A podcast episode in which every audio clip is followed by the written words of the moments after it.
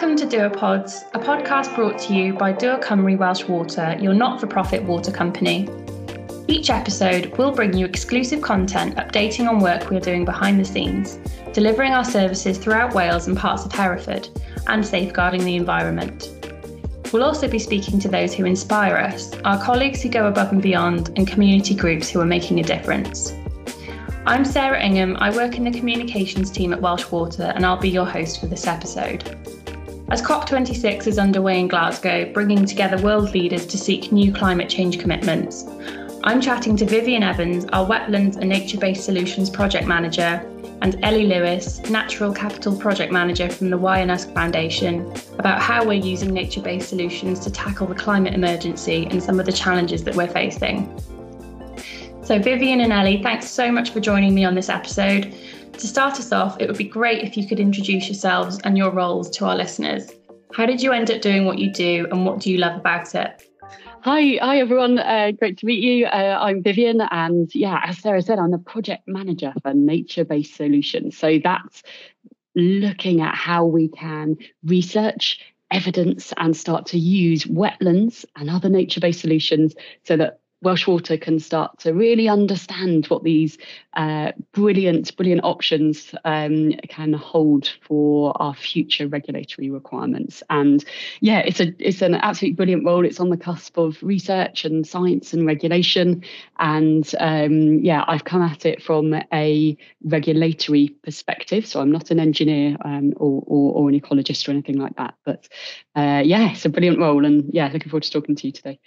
Hi, so I'm Ellie Lewis. I'm a Natural Capital Project Manager for the Wye and Usk Foundation. So um, the Natural Capital Department at WUF looks at how sort of um, um, nature's resources can be used to sort of provide ecosystem services um, for for the river, uh, rivers, and for us as well. So we look at we we're sort of working um, towards using wetlands um, as a nature-based solution at the moment and we also look at things like tree planting and biodiversity and look at the range of ecosystem services that these things can provide. Um, so i got into this um, i studied sort of biology at university and, and sort of and went into um, um, conservation um, and then started off with the Wye and Usk Foundation as a monitoring officer and I'm just really passionate about um, about um, the rivers and how we can sort of um, preserve and restore freshwater environments. So um, that's how I started, and um, yeah, that's where I am now. Fantastic, thank you both. Um, so to begin with, um, Vyvyan, it would be great to hear in your words what are nature-based solutions and what does that mean at Welsh Water? Yeah, brilliant question. So, nature based solutions are basically using nature or natural processes uh, in place of conventional or hard engineered solutions. So, in the context of water management, uh, nature based solutions are, generally an umbrella term for a range of activities which uh, can help treat water, which can help um, uh, retain uh, or attenuate water, so like natural flood mitigation um, methods, um, and or even things like raw water protection, so working with farmers and land management uh, to uh, improve upstream quality of water before it gets to the abstraction point. So a whole a whole host of of, of approaches, and generally we're trying to use these brilliant greenest, lower carbon solutions instead of these hard engineered solutions. Um, uh, partly because uh, they are often much more um, cost beneficial. They're much more resilient to climate change. They have a lower carbon footprint generally, and also they have so many additional uh, incredible benefits. Like you are naturally cre- you're creating a natural habitat as well as treating water. You're creating a brilliant um, amenity value to a local park as well as treating water. So there's lots of additional benefits. And Welsh Water has uh, led on some amazing trailblazing uh, nature based solutions before. I'd really encourage you to look up Rainscape and some of those kinds of projects that are, publicised on our websites. Um, but um, yeah, in general, the water industry as a whole because of how we're regulated, we often tend to go to more conservative or very hard engineered solutions. And that's just because we need to have confidence that from day one of installation, it delivers and that it continues to deliver consistently. So, this is perhaps why the water industry is probably known for being quite concrete heavy previously, but we're getting to the stage with our regulators, and we now understand that our customers want greener solutions. So we are starting to progress really specific regulatory frameworks and um, really well controlled trials and pilot programs to um, yeah to better better understand what these amazing nature based solutions can can offer us now and how they can continue to support our future needs. Brilliant, thank you for that explanation. Um, sounds sounds absolutely amazing. Um, what kind of challenges do nature based solutions help us to overcome? And what are your hopes for the future with them as well? Brilliant question. So um, I think there's probably three or four top challenges that, that we're working on. So, number one, there's limited standardized approaches to assessing delivering and verifying the effectiveness of nature based solutions. So that's looking at things like how do we monitor, how do we sample them, um, how do we collate the data, and how do we um, how are they consistently uh, um, uh, recognized as the value that they that they can contribute. A second one would be uh, the need for a balanced permitting regime across the water sector. So by that I mean nature based solutions have brilliant value they can offer us but there does come with some inevitable risks. It's a natural process that we're treating. So, unlike a pump or a concrete solution, it's never going to have that consistency. So, we need a regulatory process that really recognizes sometimes it will overperform and it will deliver um, um, additional benefits during that process. And other times, perhaps during different seasons, there may be a slight bit of underperformance. And we need to have a, a, a regulatory process that really understands that. And then I guess another challenge is the speed of progress. These there are beautiful rivers across England and Wales. They they need responses soon, and and some of them are um, under dire pressure, and we really need to. It's a great challenge for us to be getting the approaches, getting the regulatory frame, framework, and the evidence to roll these out at the rate that our rivers need. And I guess in terms of hopes for the future, let's let's get positive now. I suppose um, I hope that we will have a clear regulatory um, uh, approach for nature-based solutions. I hope we'll have good partnerships in place with brilliant third sector partners like and Usk Foundation and other rivers trusts um, to deliver these solutions. I hope we can have citizen science programs that can help us understand the catchment and deliver nature-based solutions where they're needed. And um, yeah, I hope we'll have be, be able to have a multi-capital accounting model. It might be something we come on to later that can really help us recognise the true value nature provides via things like nature-based solutions. So big wish list there, Sarah. Great. Um, why, this is probably a question for both of you, but why do you think that partnership working is so important in addressing these challenges? Um, and Ellie, perhaps you could talk a little bit about how Welsh Water works with the Wye and Usk Foundation. Yeah, so um, I think it takes um, it takes a whole sort of um, I think partnership working is, is so important because nature-based solutions and and the problems we're facing aren't just affecting sort of um, one of us. I think, like for instance, sort of um, the current situation on on uh, the River Wye with regards to phosphate. Um, it's not just affecting the rivers themselves, it's affecting everyone sort of who lives within the catchments. Um, so I think it's really important that we work in partnership with Welsh Water and also with, with Herefordshire Council, we've been working with in particular on, on the River Wye, but all local authorities really um, to solve this problem because it is because it does affect so many people. Um, so I think individually we all make a difference, but I think together we, we make a bigger one.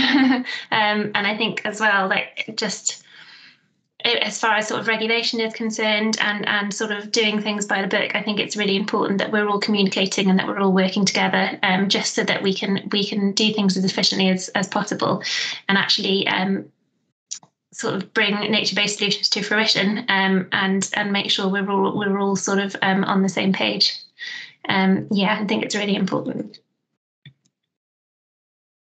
Great. Vyvyan, have you got anything to add about the value of partnership working?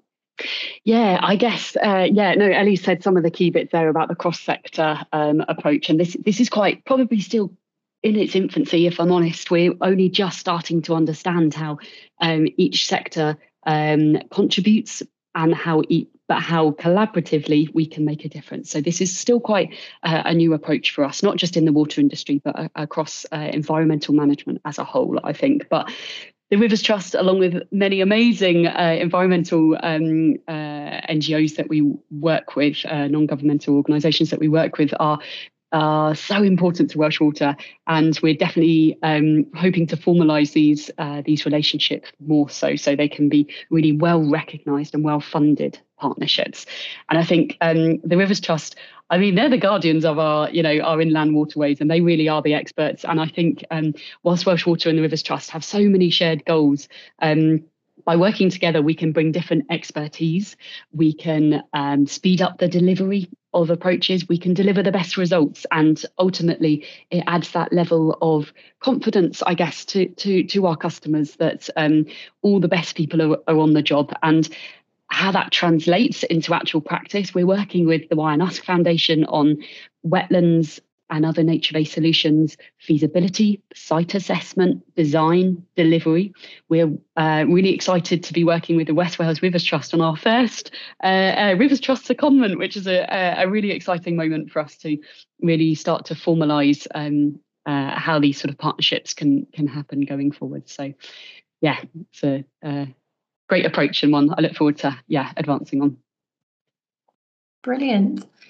Could you uh, share some of the projects that you're currently working on? Maybe some of your your highlights or projects that you're most excited about at the moment. Yeah, so we've been at WUF. We've been we've been focusing on wetlands for a couple of years now. So we've um, uh, we initially started by sort of doing a scoping assessment and looked at feasibility of different wetland sites, and then we designed two of our own sort of uh, two of our own wetlands. Um, we've sort of done a, a um, we've designed two wetlands in, in the River Lug catchment, which is the major tributary of the River Wye. Um, so it's been a, a, learning curve, but it's been really sort of um, um, it's been really exciting work, and we've also been working sort of closely with Herefordshire Council on, on some other wetland sites within the Lug catchment. So um, they've been amazing and they're really sort of um, taking tackling the problem sort of head on when it comes to phosphate. Um, so it's been really exciting and obviously like we've been working with you guys the whole way because um, these Welsh water sites and everything. And um, yeah, so it's been it's been a really sort of positive process so far. We're just really looking forward to getting these wetlands in the ground and sort of seeing the benefits um, and the betterment to the rivers um, in terms of reducing phosphate levels. So um, yeah, that's we're working on a number of different projects um, at the moment. Yeah, I guess the most exciting bit of this for me is knowing that we're we're getting there. We're going to be making a difference very shortly, and I think um, with some programs of work, it's really hard to see the tangible output. But I think with this, we're really clear on the sort of environmental destination where we want to get to. We're really clear on uh, how collaboratively we can uh, work together to to get there. And I think a particular exciting bit for this is really recognizing actually how of course, nature-based solutions aren't new. By the, uh, their very title, they are they're, they're natural processes. We ha- we haven't necessarily um, created them. We're landscaping a little bit. We're designing them to ensure they're specific. But they're, these are ancient solutions. These these are nothing new. But what is new is how we are really pushing our understanding of how things can be permitted, of how things can be funded, and of how things can be um, evidenced and uh, and proven going forward. So I think that is uh, it's really easy to underestimate how new that approach is for for the for the water company and for generally cross sector collaboration. So yeah, it's it, it, it's a real buzz to be working on these projects. Um, what are your personal hopes for COP26? Um, do you think that climate change is reversible? big question there, Sarah. Big question. Okay. Um, yeah. So I, will go. I'll go first. Attempt to answer that. Um, so I guess major climate change is inevitable now, right? So human activity is is changing the Earth's climate and balances in unprecedented ways. But I think what we need to start talking about more is adaptation. And yes, I think adaptation we can get uh, better at, and in that sense, we hopefully the impact um, on humans, uh, both you know in all in all parts of the globe, but particularly uh, indigenous nations who are having the smallest impact, yet being uh, that feeling yet feeling the greatest um, uh, um, disbenefits uh, resulting from climate change, but also from um, uh, biodiversity, right from mammals that we know and love down to the uh, the fauna and fungi that are living in our soils. If we can continue to adapt, um, then I think we can lessen its impact. And there are many amazing innovations um, that are that are coming out from you know various farming and harvesting methods to um, to sequestration and and um, uh, different approaches like that, um, and and also much more traditional ways that that uh, certain community communities have always used. And I think if we start to understand them better and start to mainstream them and regulate them, then I think we can get better at climate adaptation. Yeah, I, I completely agree. I just think like um we are too far down the road now to reverse it completely. Um, but as Viv said, I think it, we can adapt, and I always think that. Um, just as climate change and other sort of um, pro- the other problems we face have a multitude of, of different um, harmful sort of impacts, I think a lot of the um, possible or a lot of the solutions or, or um, the actions we can take to mitigate climate change um, have a multitude of benefits. So a lot of the things we work on, like tree planting, um, wetlands, things like that, they not only have have an impact on our water quality, which is obviously our primary concern, but they also have a massive in, in positive impact on things like biodiversity and carbon sequestration, and things that are going to be really positive for the environment. So I think my hope is that that continues to be recognised more and more that nature-based solutions um, aren't specific to one problem and that they can actually be beneficial in a whole variety of ways. And, and it would be really nice for, for nature-based solutions to be the um, the default um, sort of solution um, that sort of um, we we sort of um, that we consider nature-based solutions first before looking at sort of um, any sort of more artificial um, um, solutions to the problems we face. But yeah, I think uh, as Viv said, we can we can adapt to to the changes we're facing, uh, and do that in in a really positive and, and beneficial way to the environment. And so that's what I hope we continue to do going forward. Great answers, thank you. Um, finally, what um, what is your favourite environmental hack that anybody could adopt in their own lives? To go first, Ellie? yeah, I do. Um, so I'm like, I I'm really passionate about um, sort of gardening and growing things. Like whether no matter whether you have sort of only a tiny bit of outdoor space or whether you have a huge garden. I've only got a small garden myself, but I just think the least we can all do is is grow things. Whether that's just a lawn or or whether you've got a massive sort of flower bed. So yeah, that's what I would say is is my my environmental hack, and I think um, that's a really important message we should we should be spreading is that we can all make a difference um, no matter sort of how big or small. I love that. Okay. Yeah, great, great option. So I'm going to do a really boring one in comparison to Ellie. So let's talk about banking and pensions. It's a very sexy topic, I know. So I'm going to advise you all to look at where your pension is and where you bank without even moving from the sofa. You can have the most phenomenal environmental power in your hands and and really reduce not just your carbon uh, uh, impact and your carbon footprint, but your carbon shadow, as it started to be called about. Look at what's trailing behind you, not just what you're doing in the moment. So, um, whether you can look at uh, changing to a more um, ethical and sustainable pension provider, most big um, pension um, providers have one, or looking at changing uh, to a bank or building society that has slightly more environmental credentials. And literally, without you even noticing, it won't impact what you're saving. It won't impact your the risk or the money that you're earning or how it's sat in your bank. You can be contributing to amazing environmental innovations, to startup, to trailblazing green energy, just by changing where you bank and what that bank then does with your money. So very boring, but I promise you it'll be a big one. Oh, that's great. Thank you so much, both. Um, I thought that was a really, really good, informative conversation, and I'm sure our listeners will learn a lot from it.